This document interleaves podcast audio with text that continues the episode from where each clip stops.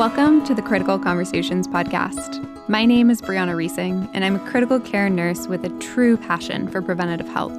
I've seen firsthand the impact that poor diet and lifestyle choices can have on us long term. So, with each episode, we'll dive deeper into the realities of our healthcare system, what preventative health truly entails, and what you can do about it. All right, welcome back. We are going to dive right into the continuation of last week's episode. I think that makes this week's episode 28. So if you haven't listened to episode 27, go ahead and pause right here, go back, tune in to episode 27 get the get the intro of the coffee conversation and then join us back right over here. We're going to continue about all the things we didn't get to last week and all the things that i know a lot of you are dying to learn more about. In my journey with coffee I started realizing I was drinking too much when I was filling up my to go healthy human coffee mug that I realized is not an eight ounce cup. it is more of a 16 to 20 ounce mug to hold a lot more liquid than I realized. So I had gone from making just a small cup of coffee at home in the mornings to then making a much larger dose to take with me to work and realizing that that was not doing my body so well long term when I was having energy crashes in the afternoon and craving more caffeine throughout the day than I typically was in the past. So that was just an awareness for me on how much caffeine I was drinking. And when I told you guys we were going to be having a conversation around coffee, that was the biggest question. How much is too much? How much caffeine should I be drinking? How much caffeine is safe for me to be drinking? Should I be drinking decaf instead? What is the benefit to drinking decaf or is it worse for me? And what's all the caffeine doing to my body? And last but not least, should I be adding all the superfoods and adaptogens into my cup of coffee every day as well? A lot of that is trending, a lot of that information is confusing. Jennifer, Heather, they're back. We're going to continue this conversation and dive right on in. Yay! Yay. so excited. too. Yes. This is the pro cons and figuring out how you need to make coffee work for you or if coffee doesn't work for you. Uh-huh because that is a real answer. So right. Want, want, want. But it is a real answer for some people. Yeah. So last week we talked about all the nitty gritty about the quality of the coffee, like what certifications you should be looking for, why it matters to be spending a little bit more on the quality cup of coffee that you're buying, and maybe supporting those local coffee shops that are doing things a little bit better versus the standard run of the mill chains that are just serving you just regular conventional coffee with a lot of things attached to it that you don't necessarily want to be introducing to your body. Now, the bigger question is caffeine. So, I know, Jen, you're going to be the expert on this for me. How much caffeine is in a typical cup of coffee you're making at home? Is it different from the cup of coffee you're getting when you're going out to a restaurant or stopping at a local shop or Starbucks? And what is that doing to your body based on how much caffeine you're consuming first thing in the morning? Yeah, and this is a big piece of how to keep coffee healthy for you is understanding what the research is saying and what they're looking at as far as how much caffeine is in the cups of coffee that they're studying. So, great question. So, a standard like drip cup of coffee should have about 115 milligrams up to 175 milligrams of caffeine per eight ounces of coffee. And with an espresso, you should be getting around 40 milligrams of caffeine per shot. Which no one ever drinks just Which no shot. one is drinking just one shot. We will let's be honest. Let's just say that right there. And then, uh, as far as like brewed coffee, you can get anywhere from about 80 milligrams of caffeine per cup up to 135 milligrams per cup. And I think the important thing to know is you actually want to look up the caffeine content of your local, you know, coffee shop that you go to. And typically, most people are going to Starbucks because then the amount that are in Starbucks coffee versus like if you were brewing at home is completely different. Yeah. So, like right before this episode, I found a really interesting website that we were Mm-hmm. looking at different milligram contents of different cups of coffee. And depending on what your drink order is, it actually breaks it all down. Um, Jen's going to dive into it a little bit, but I'll include that link to the show notes because they also do breakdowns for a lot of the major chains like Dunkin' Donuts and Coffee Bean and a few others. So I'll put that link in the show notes. Check it out. You can really dive in to see what your cup of coffee entails. But Jen's going to go into just like the average consumer. Yes. so the with the research, which as far as the the health benefits go, which those include protection against neurodegenerative diseases such as Alzheimer's or dementia, improved heart health, cancer protection, especially for kidney cancer and colon cancer, uh, diabetes protection. It actually appears that people that are coffee drinkers have a reduced risk, especially for type 2 diabetes. Um, interesting research on the ability to help fight depression, which I will talk about, because it could be a really simple way to help with low moods, especially if you know you have depression. Coffee is, you know, something you can get from over the counter. That's not an easy way to see if it can really make a difference as far as how you feel each day. And then it can also increase physical performance. But again, there's specific data with that as to how much caffeine, which it's only 100 milligrams that you need in order to enhance your workouts. It's not the 400 milligrams that I see typically in most pre workouts. It's like nuts. And those Like are dangerous for so many other reasons. Oh, so many other reasons. Not the point of this podcast, but they're not. In- In general, most pre workouts are terrible for you. But, and then it can also help with asthma and lower your risk of gastrointestinal diseases. And I think with the fact that they're discovering that coffee can actually enhance what's called your bifido strain of good bacteria, that besides the polyphenol content could be why it could be protective for gut issues. But on the flip side, not everyone is the same. And because it is acidic, and depending on how you process the caffeine, it can be not good for gut issues. But that's why we're having this conversation to figure out pros and cons. So, just with those specific benefits, what research looked at as far as caffeine level, it does appear that drinking an eight ounce cup of coffee across the board is not typically detrimental to anyone. So, that would be around 100 to 200 milligrams of caffeine, depending on how you brewed it or made the coffee or where you got it. And then you're looking at one eight ounce cup of coffee. There's the research is pretty positive any way you look at it with one cup of coffee. And an Even- eight ounce cup of coffee is small, guys. Like your typical coffee mugs at home don't even fill to the top when you pour eight ounces. Like there's room to still add stuff in. And I think that's a big misconception for a lot of people. They pour into whatever mug they have. And like I said at the beginning, I was using a bigger mug when I was taking it to go and I was filling it to the top, not realizing the large, drastic difference in caffeine I was indulging in. and there but the interesting thing is as far as longevity studies go which there was one that was just released in 2017 that followed um, roughly about 700000 people all from different racial backgrounds which was really cool. And it actually showed that you had a decreased mortality risk if you drank three cups of coffee which were eight ounces a day and typically, with a lot of the positive research, you're looking at about three cups of coffee for these positive benefits. Bring it on. Which Heather was excited about. But I do think then the other conversation, which we're going to keep breaking down, is how does your body do with caffeine? Should you be drinking all caffeinated coffee? Yeah. And what other health things do you have going on? And Yeah. that's the big scope. And I think the big first thing to understand, and not everyone has this information, not everyone's going to do a DNA test. Randomly enough, Heather and I know what our genetics are from this random test we did a long time ago. We are what is called fast metabolizers of caffeine.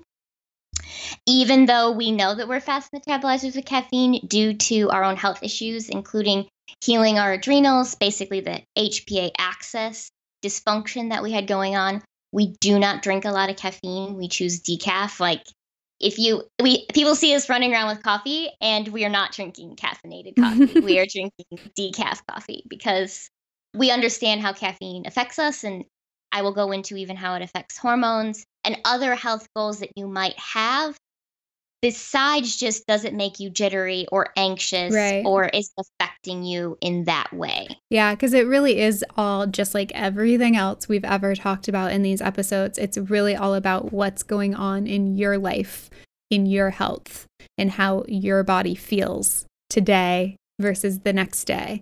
When I started becoming more aware of how coffee was making me feel after I had taken it out for three weeks last year and reintroduced it, I realized I don't need it every day.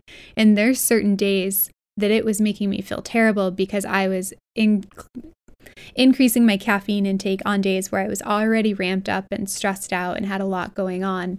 And that additional caffeine was just making things worse. Mm-hmm. Whereas a day when you're maybe have nothing on the agenda and you just went to yoga and you're meeting a friend for brunch, a cup of coffee is going to affect your body in that moment in such a more positive way than a really hectic, stressful day where your cortisol levels are already sky high, your adrenals are suffering, and your body is just like, cut me a break. I can't handle anything more.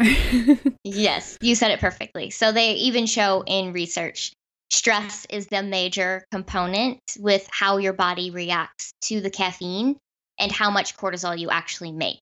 So, for example, people who get cut off in rush hour traffic, if they have caffeine in their system, they will double spike the amount of cortisol as opposed to someone who didn't drink any caffeine. They will not have the same dramatic rise in cortisol. so it increases your stress response twofold. Yes. But then there's caveats to that as to how often you're drinking coffee because the more you drink caffeine, you do create a tolerance for it. And so then your body doesn't cause as, as large of a cortisol spike as it was when you first started drinking it, which is why if you reduce your caffeine intake and then suddenly one day you're like, I'm just so tired, I'm just going for it. And then suddenly you feel like your your your heart's racing and you could run around the house and you feel jittery that's because your tolerance for your level of caffeine most likely has decreased. Right. Besides this genetic component, which is how your liver actually processes the caffeine and how quickly it moves through your body. So, in general, the half life of caffeine, which essentially means how quickly does your liver process it, is about four and a half hours. And that's important to know because then if you're a slow metabolizer, that can double and or even be a little longer and all the way up to 11 hours before you clear your first cup of coffee. I don't think most people know that. So what that means, what to make that information useful is you want to be mindful of the time that you're drinking coffee because if you are having sleep issues, if you cannot fall asleep and or stay asleep, I would look at when your last cup of coffee was because and if you do not know what your genetics are of whether or not you're a fast metabolizer or slow metabolizer, which most people don't, then you want to look at the time. So I usually tell people you want to stop to start by two o'clock with your coffee. If you're having extreme insomnia issues, I would tell you to stop drinking coffee by 10 o'clock in the morning. Yeah, two o'clock seems really late. I know personally, if I have coffee past like 10 or 11 would be my most cutoff. Mhm. I notice that I'm restless trying to fall asleep and that my sleep that my sleep quality that night just isn't the same. And that's something that came to light for me last year. So I would say that I'm a slower metabolizer. It takes longer for it to get out of my system mm-hmm. because I really feel the effects of it long term. Eh, because some people might pour a cup of coffee at eight or nine o'clock in the morning and they get busy and you're just kind of sipping on it mindlessly for a mm-hmm. while, but it's still a caffeine load sitting in your body. Do you want to know a crazy stat about that mindless sipping and taking forever mind. It blew for drinking mind. coffee? Which I'm working on this because I'm a, a classic offender of this where I start drinking my coffee and then I get interrupted and then I have to come back to it or maybe even heat it up. That actually doubles the acidity of the coffee. The longer it sits, the more acidic it becomes.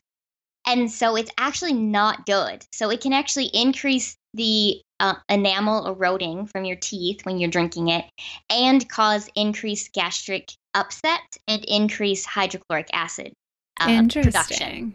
Yes. so in general, if you're someone who's like, I don't know if I do well with coffee or it seems to upset my stomach, one of the questions to ask is research shows that you should drink your coffee ideally within 20 minutes. Wow. Yes, right? Crazy. And everyone listening says Yeah, that's, not, not happening. Unless, but, like we talked about with the celery juice episode, I think it was episode 23 when you talked about stomach acid. That might be a hack to increase your stomach acid. No, honestly, yes. This actually, it's a good thing to know because it increases your gastrin output, and that can be very beneficial for digestive issues. But if you're someone who's on the flip side and having acidic issues, including um, say you know that you have GERD and you have ruled out that it's due to low acid and it is actually due to high acid, and again, work with someone that's going to help you figure out the difference between the 2 mm-hmm. then you drinking coffee would be a problem, yeah. especially in the context of taking all day to finish one cup of yeah. coffee. But again, this is why nuance is really important yeah. in understanding these little things because you're like, I don't understand. I used to be fine with coffee. But it could be the fact that now all of a sudden you're a mom and you're interrupted 17 times while you're drinking your coffee. And it's now, instead of before maybe a, a half hour to an hour drinking experience, it's suddenly quadrupled to a seven hour yeah. experience. no, um, but really, that it's I mean, I know I've had it happen. I come back to a cup of coffee at noon and I, I poured it at seven o'clock. I've definitely seen you do that. I think you yes. were maybe struggling with that at She Day. yes. In my defense, so that was decaf coffee. um, one last, one last health impact. I know adrenal fatigue and hormones is a big conversation right now. So what are a few little caveats you have around adrenal fatigue and cortisol levels and like what it might be doing to your hormones? Yeah, so with caffeine, it obviously spikes, it can spike cortisol. There are a few research studies that show that it doesn't. I will put that caveat in there. But if you are someone that's struggling with, with HPA axis dysfunction, which essentially means that your hypothalamus to pituitary to your adrenal communication has been disrupted. And that typically starts to give you, you know, sleep disruption. You have extreme fatigue. There's no get up and go. Anxiety. You're wired, anxiety. You're wired and tired a lot. You can have low mood. Um, you can get what's called the spare tire around your midsection. You just a, a lot of and and including getting a lot of hormone type symptoms where suddenly your cycle is thrown off um, you're getting water retention these can be signs that your, you know, your adrenals are struggling. But it's really the whole cascade. It, it doesn't come down to just the adrenals. I do want to make that point clear. But to keep it simple, the adrenals get affected. So, what you want to become mindful of is if your cup of coffee is contributing to, and a good way to know if this is you is if you can't function without your coffee. So if you can't get out of bed or wake up or your brain stays slow functioning, um, and it's literally your lifeline for life, then that is a, a red flag that this dysfunction is going on. And you do want to evaluate how you are using caffeine in your life. Because if you cannot live without it, that's a red flag that you're dependent on it and it's affecting other, especially your hormones, other processes in your body that are then going to continue to affect your health down the line because you're just throwing everything off. Yeah. And that goes back to the conversation we had last week and last episode.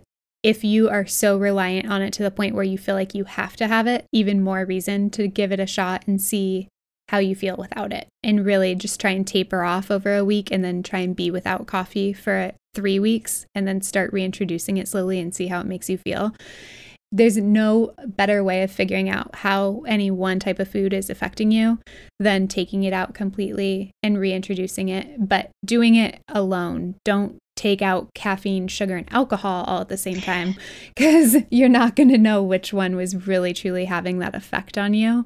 Mm-hmm. And it's more about just really tuning into how certain things are making your body feel. And I think caffeine is especially in the form of coffee, is something that we should all play with and see what symptoms it might actually be causing that we weren't unaware or weren't aware of previously.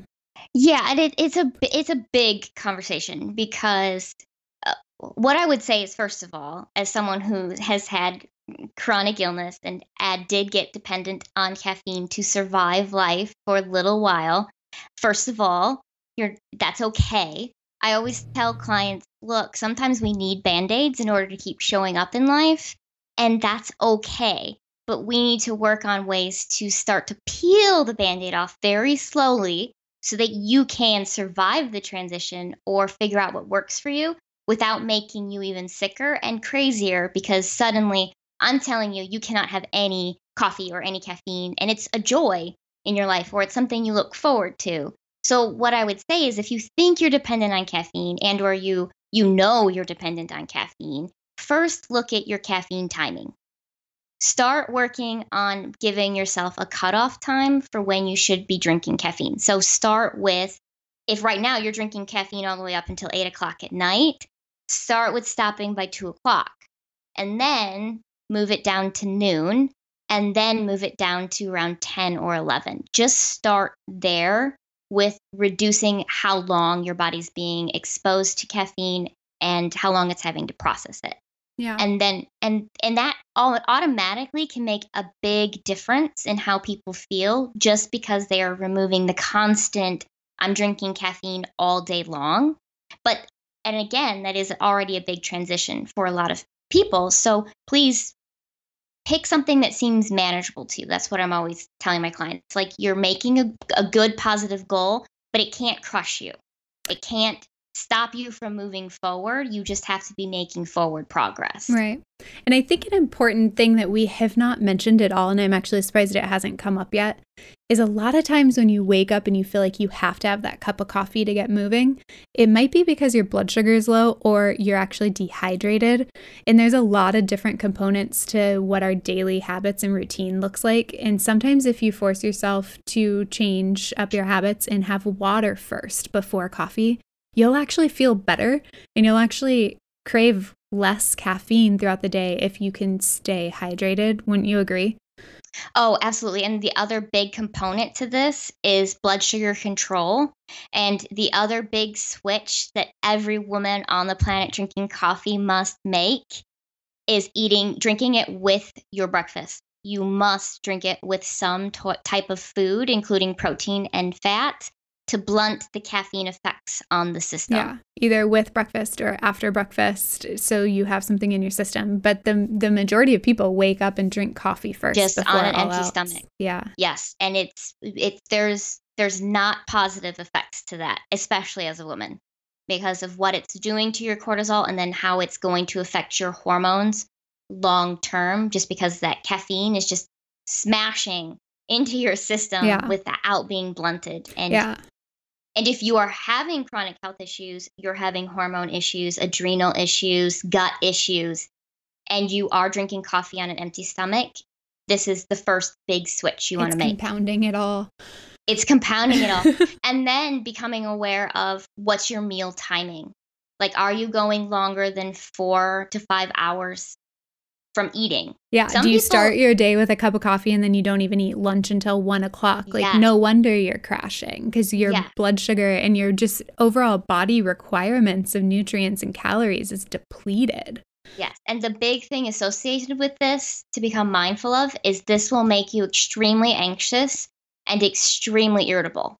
So if you describe yourself as someone who's anxious all the time or irritable or you snap at people, just this piece of things and not um, and learning about how your blood sugar affects your mood and uh, how you show up as a human being is really important because skipping meals is not going to allow you to be your best self. It's yeah. not going to allow you to show up the way you want. And I know we have a diet culture that glorifies skipping meals and not fueling yourself and fear mongering of oh, if you eat, you're going to become fat, when in fact it's the exact opposite. We just understanding how to appropriately fuel yourself yeah. and keep that blood sugar curve um, uh, balanced is the key to health and your mood long term. Yeah.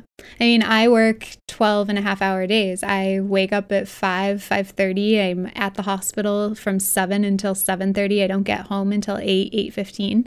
But I'm a one cup of coffee in the morning type of person and I always have been. And recently now it's decaf and I don't really need caffeine at all and I realized mm-hmm. that. It was just uh-huh. a habit.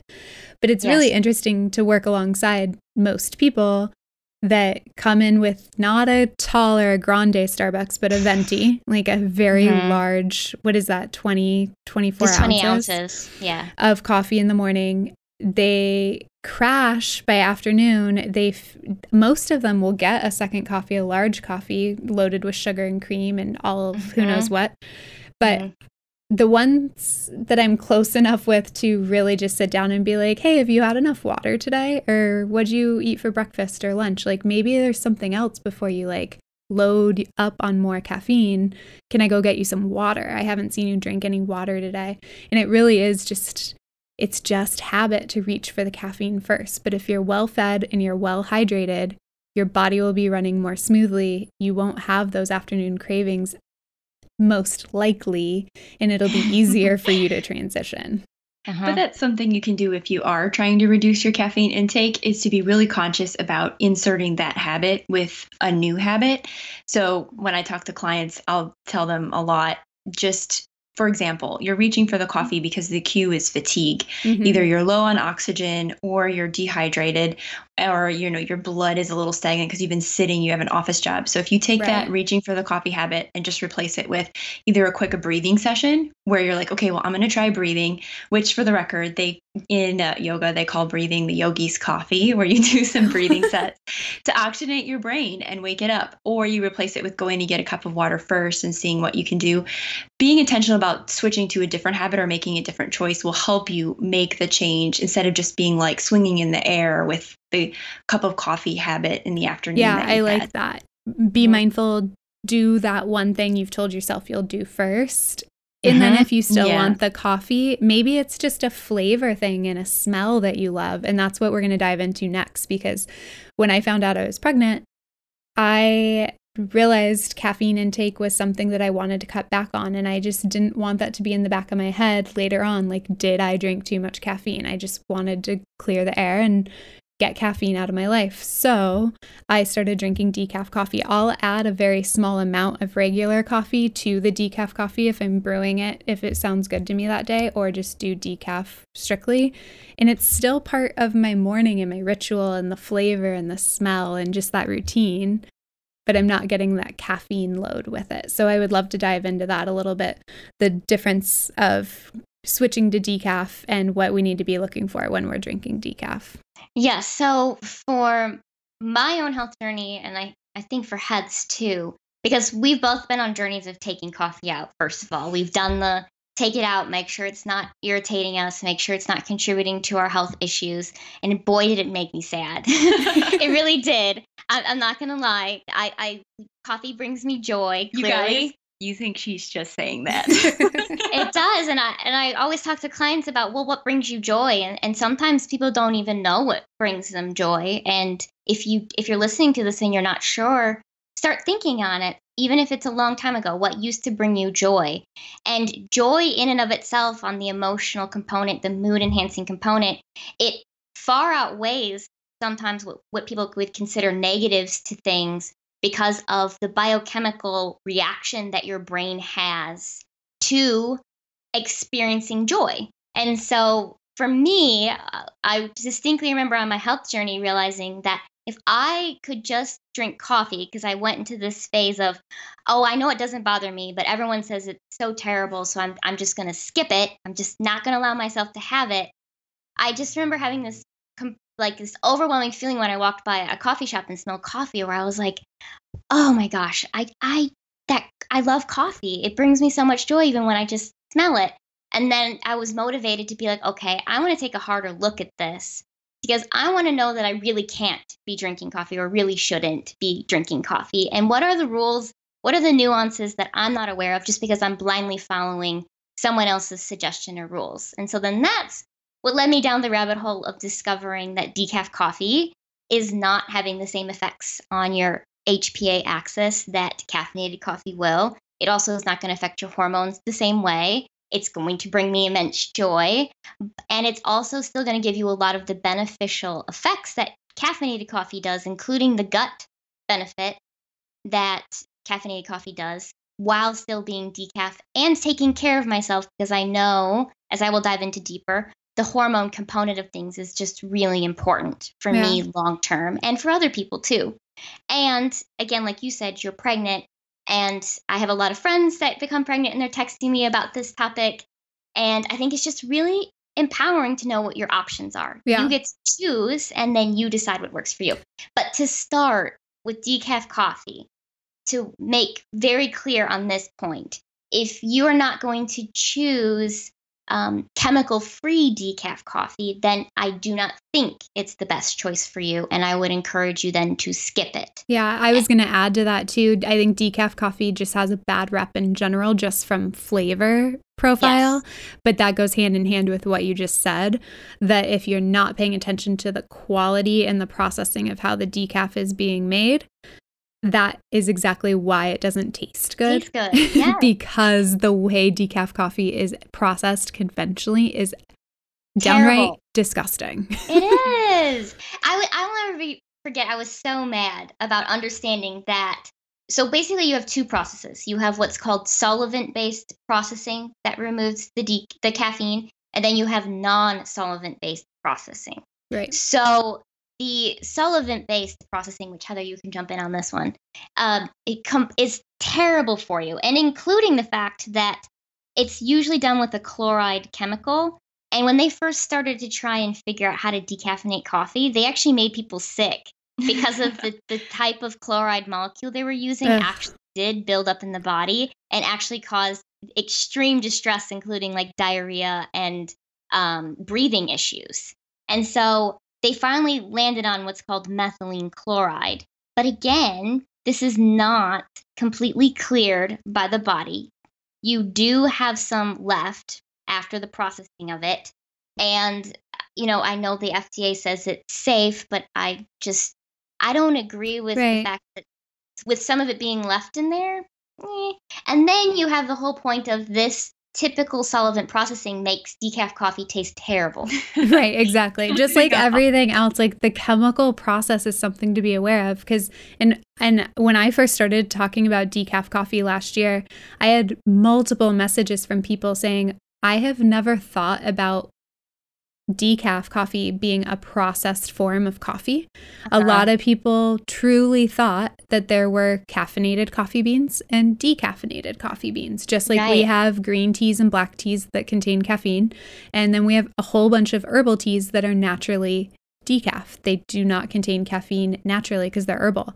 So I had some really interesting conversations with people that really love drinking decaf coffee in the afternoon just for the flavor and the uh-huh. aroma. And it really opened their eyes. And there's a chance people listening today have never really thought about that before either. The only way to create a decaf coffee is by processing a regular caffeinated coffee bean and turning it into a decaf coffee bean. So, like you said, it's a chemical solvent process used in conventional processing. I don't want to harbor on that. We uh-huh. know what chemicals do to our bodies. We know what the long term effects can be. And whether or not it's a small exposure or large exposure, it's still an exposure over time. And if you're combining that with a conventional coffee bean grown with conventional methods and pesticides, it's just, like you said, you shouldn't even be dealing with it unless you're getting a really good quality cup of decaf coffee. And Heather, you're actually the one that taught me about Swiss water processing. You opened my eyes to Swiss water processing, and I would love for you to just really expand on that. Well, it's really cool because it's it's literally a science experiment where you can you can use water to decaffeinate the beans, and it is a um, it's a copyrighted like yeah you have to formula. be yeah this is why it is more expensive to create Swiss water processed beans because you do have to you know pay to ship it to these specific locations that have the it's actually um, like a processing facility that yes. provides a certification like if you're getting yeah. decaf that's swiss water processed you don't have to wonder if it's swiss water processed like it will legitimately have a swiss water process seal next to the organic seal next to the fair trade fair trade certified seal it's actually a next step of certified processing Yeah, so simply put, if you go and look at your decaf coffee and you go, I'm not sure if it's Swiss water processed decaf, it's not. not. Because a company has invested so much into yes. making sure that's the process they use, they're going to tell you about it. And They're so, proud of it. Yeah. And Jennifer and I, this is a side note, we will call cafes we yes. want to go to because we love drinking coffee, but mostly decaf. And so we'll say, hey, what's your what's your uh, espresso, your decaf espresso? Is it Swiss water process? And usually employees like, wait, what? I have to go talk to a manager. But you will find the cafes that know and choose it and have it for you to enjoy. And then those are the cafes that we love to visit because we know that the decaf we're drinking is Swiss water process. And those are usually the cafes that are offering organic coffee. Exactly. Across the board. They're, Across they're the board. Is yeah. it true that if it's an organic decaf, it has to be Swiss water processed in order to be considered organic? Yes, because of what they're using typically, you can't get certified organic.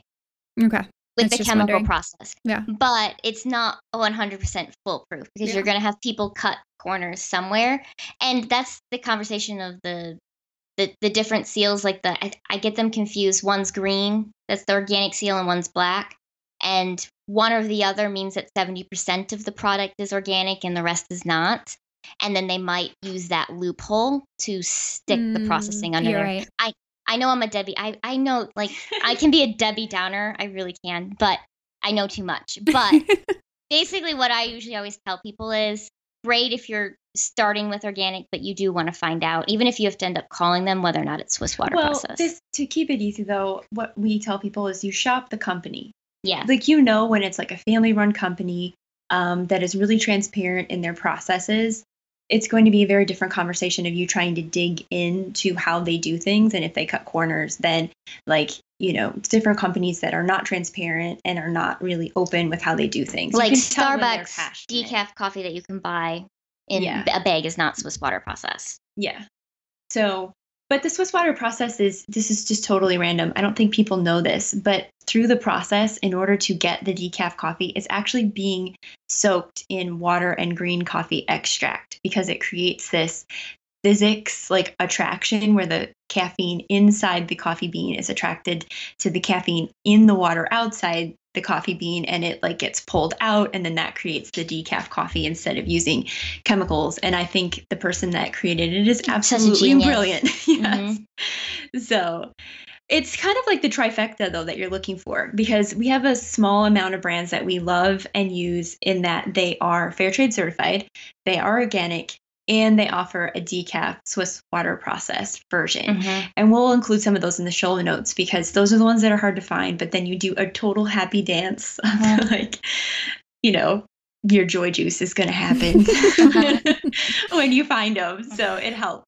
Last year, I do remember, I haven't looked at in a while, but when I looked at the Swiss water processed website, they actually have their own website. I can't remember what it is, but I'll find it. I'll put it in the show notes.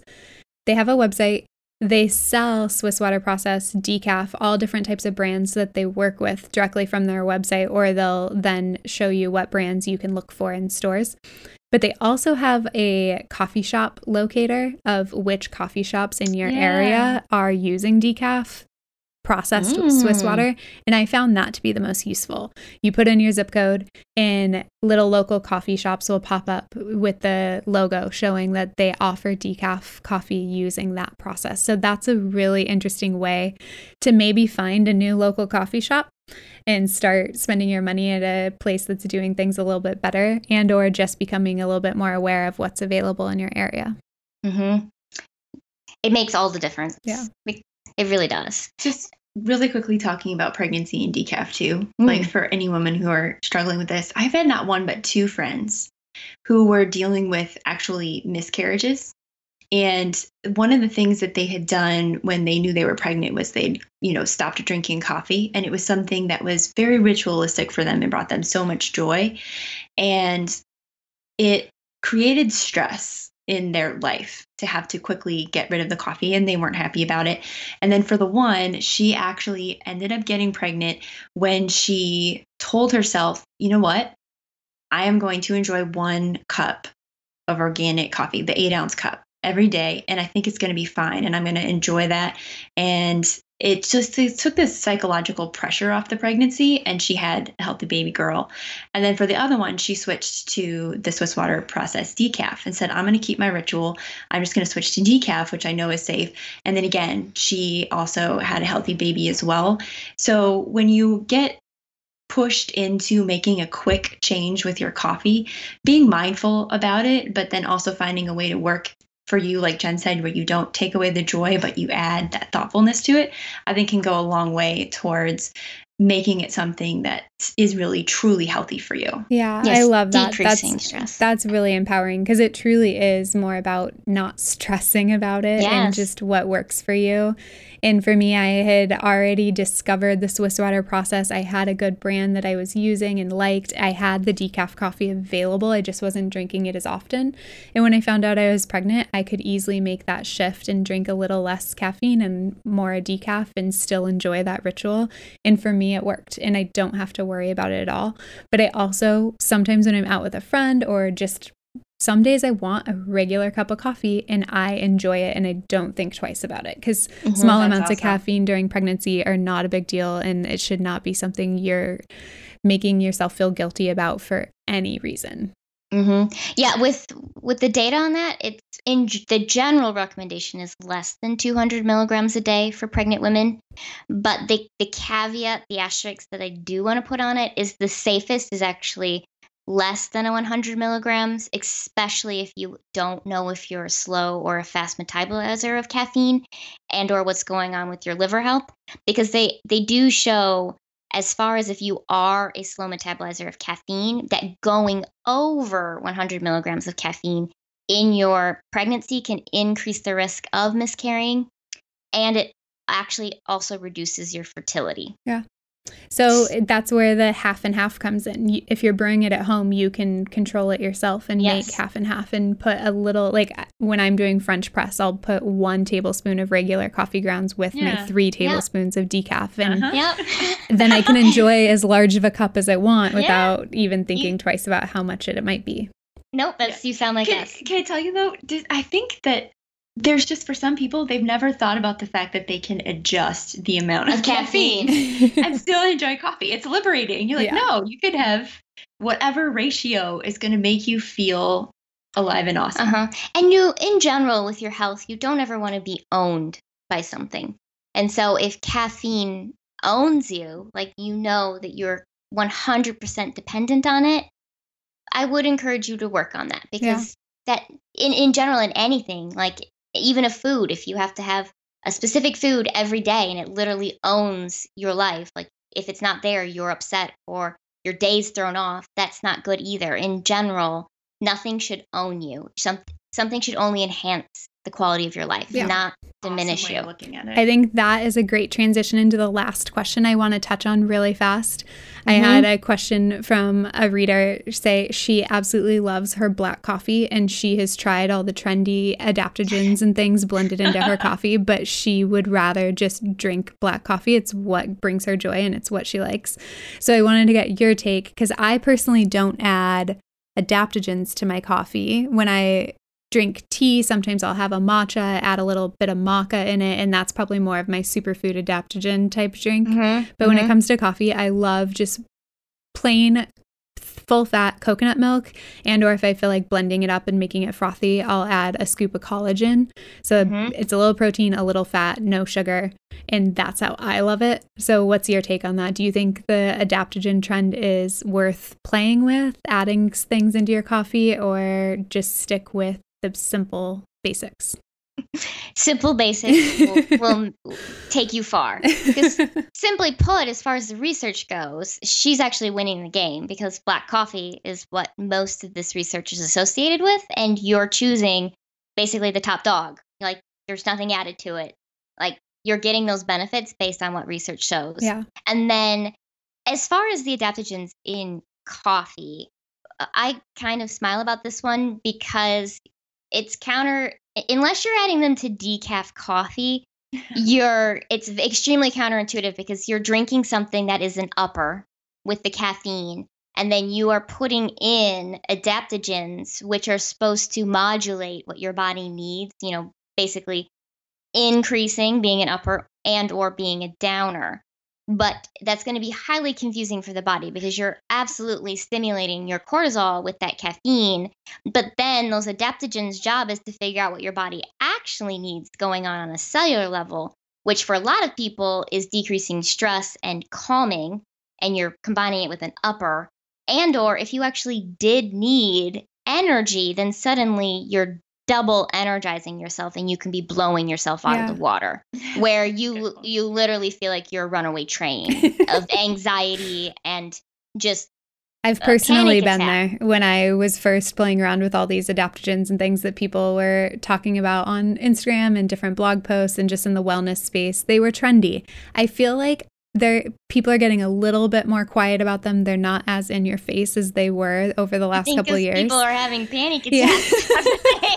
Yeah. and they really just are so unnecessary for our day-to-day lives. I think there's power in herbs and supplements and superfoods and adaptogens when you absolutely need them, but really it's just like we've said, it's about the basic nutritional component of making sure you're getting enough calories and getting enough nutrients. And these superfoods and adaptogens are expensive expensive. And if, like you said, I think that's a great point, you're adding it to a cup of coffee that's supposed to up like work as an upper and these adaptogens are more of a stress modulator. Yeah. Maybe the adaptogens, if it's something you're into, should be like part of your afternoon latte and something that's completely herbal and decaffeinated and can help you along those lines. But really I think I think you hit it. It's better just to stick with the basics.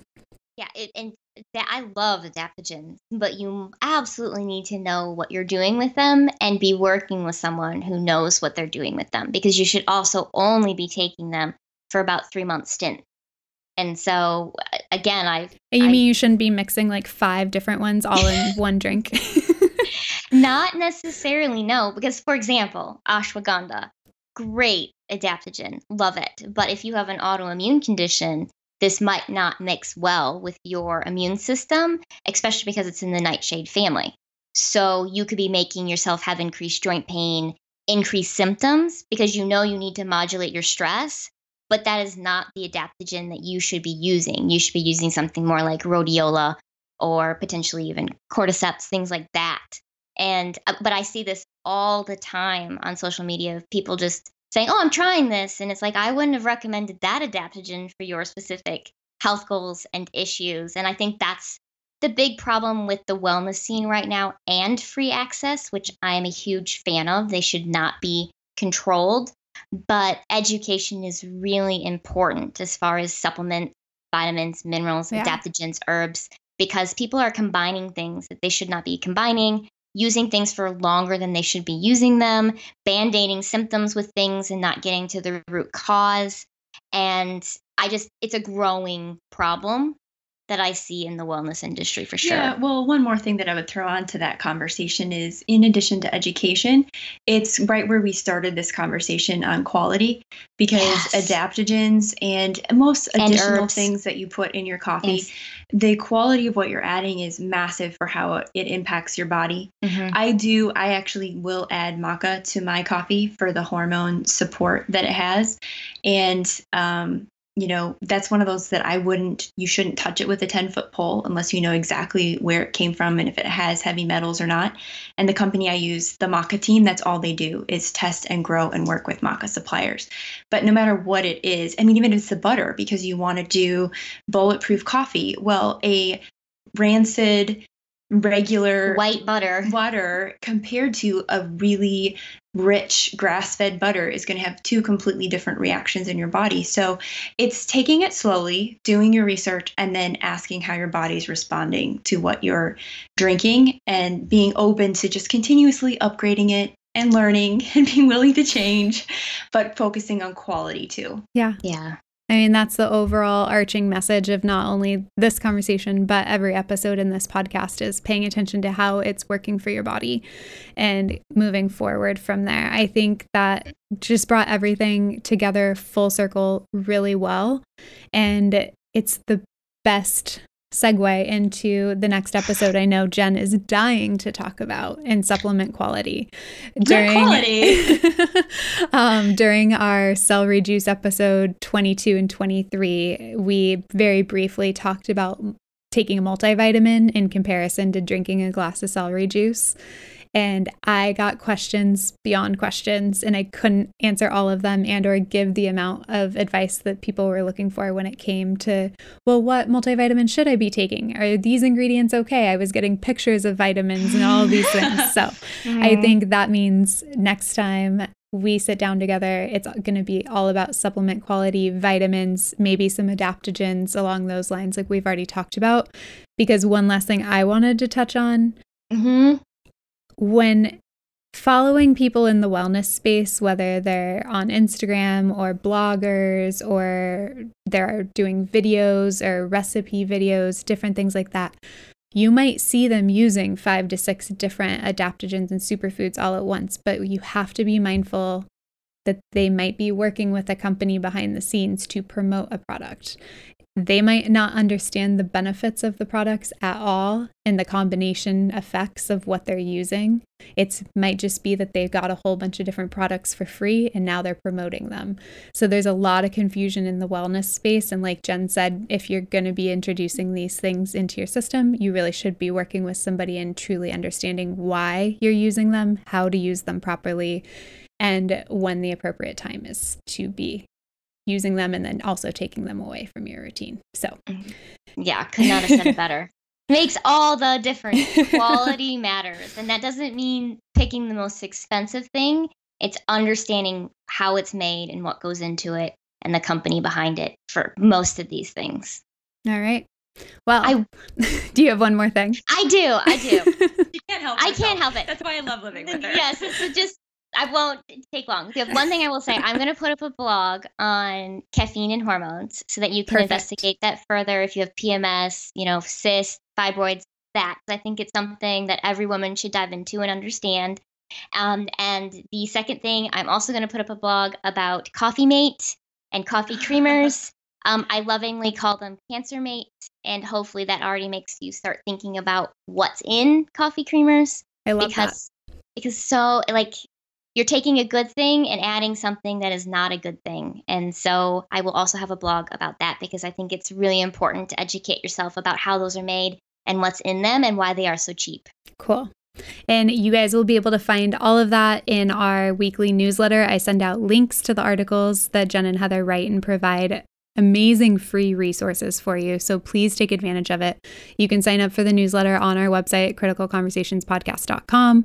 You can check out their website at shechangeseverything.com. It is loaded with so much free information and resources you won't want to miss. So when you're waiting for the next episode to release, it's always a great place to just fill your life with additional information and research. Research. We always tell you to do your own research, and it's a great place to start in links to additional articles and different people and experts in the industry that we trust and that we go to as well. So, thank you for being here. Thank you for listening. That was a great, amazing conversation all about coffee. And the next upcoming episodes, we will be sure to dive into more about supplement quality, what you should be looking for when buying certain supplements, vitamins, superfoods, adaptogens, that kind of stuff, because it really is a tricky market. And just like everything else, a lot of people are just out for profit without paying attention to your long term health. So, it's conversation to be had, and that's why we're here. Thank you so much. You can check out all the additional show notes at criticalconversationspodcast.com slash episode 028. Have a good week. We'll see you next time.